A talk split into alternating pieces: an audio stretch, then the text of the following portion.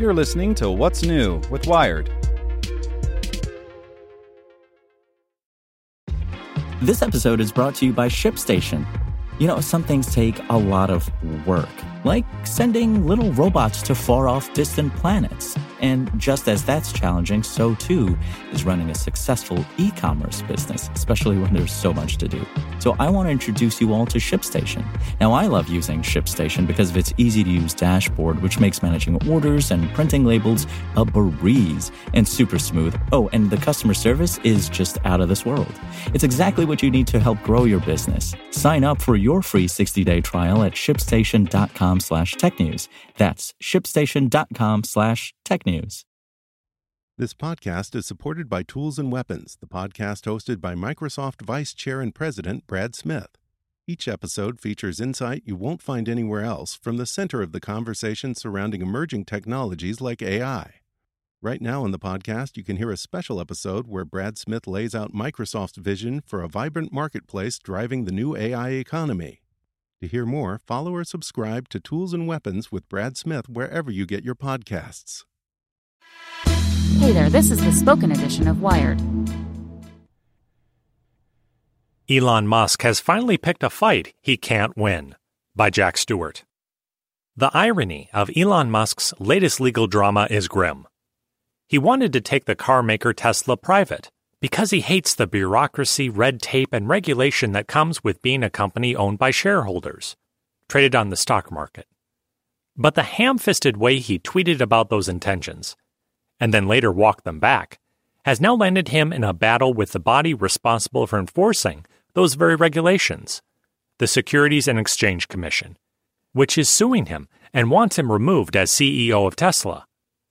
But the thing that is really playing badly with investors, who have traditionally given Musk a lot of leeway, is the idea that Musk walked away from a settlement deal that would have seen all this go away and allowed him to get on with running Tesla at this crucial time for the company. Instead, he wants to take on the government, risking not only his own position, but the company's future too. This has become I'm Elon Musk, and I'm going to fight the BS charges, and that's not what he needs to be doing.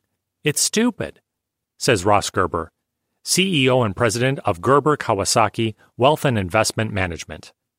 He plans to team up with other large investors and write to Tesla's board, telling them the need to step up, protect the company, and make it less dependent on the Musk roller coaster. Big corporate shareholders and investment companies have let Musk get away with being unconventional. He's smoked a blunt live on Joe Rogan's podcast. He's called a member of the Thai cave rescue team a pedophile. He's missed more of his own production targets and deadlines than an arrow in a windstorm. But he's also created a car company that is building and selling vehicles at an ever growing rate, and that at one point was valued higher than General Motors. Fighting the SEC, though, is not just him being a quirky entrepreneur, it's him being reckless.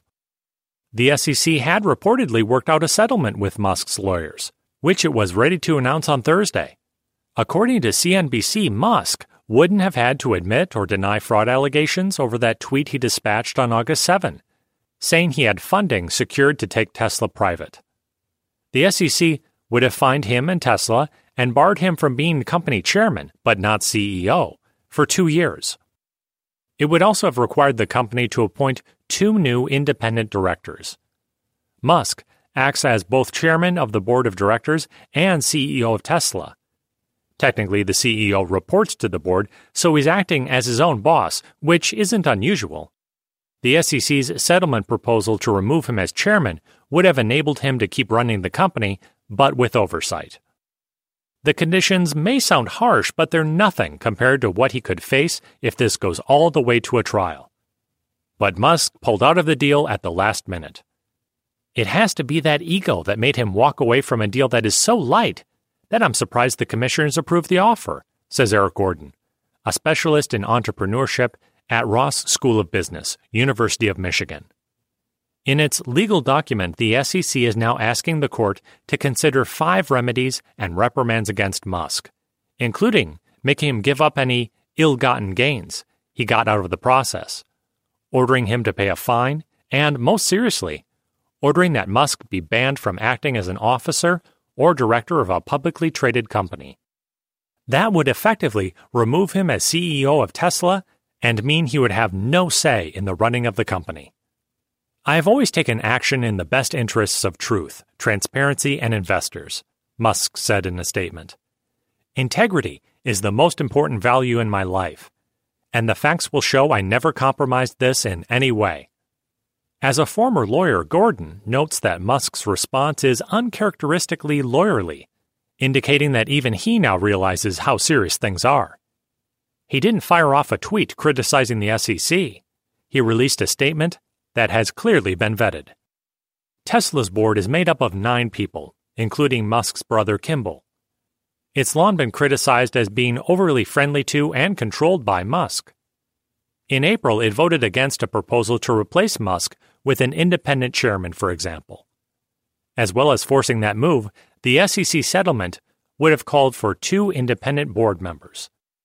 It's not clear if they would have replaced or added to the current board, but either way, they wouldn't have had much direct power. Seven of nine, or nine of eleven members, would still be loyal to Musk. Their real power is their independent people getting the inside scoop on what's happening at the company, says Gordon. They have the power and duty to ask the questions which the others aren't asking. That's what investors are now asking for, as the pressure of ramping up production of the Model 3 appears to be taking a toll on Musk.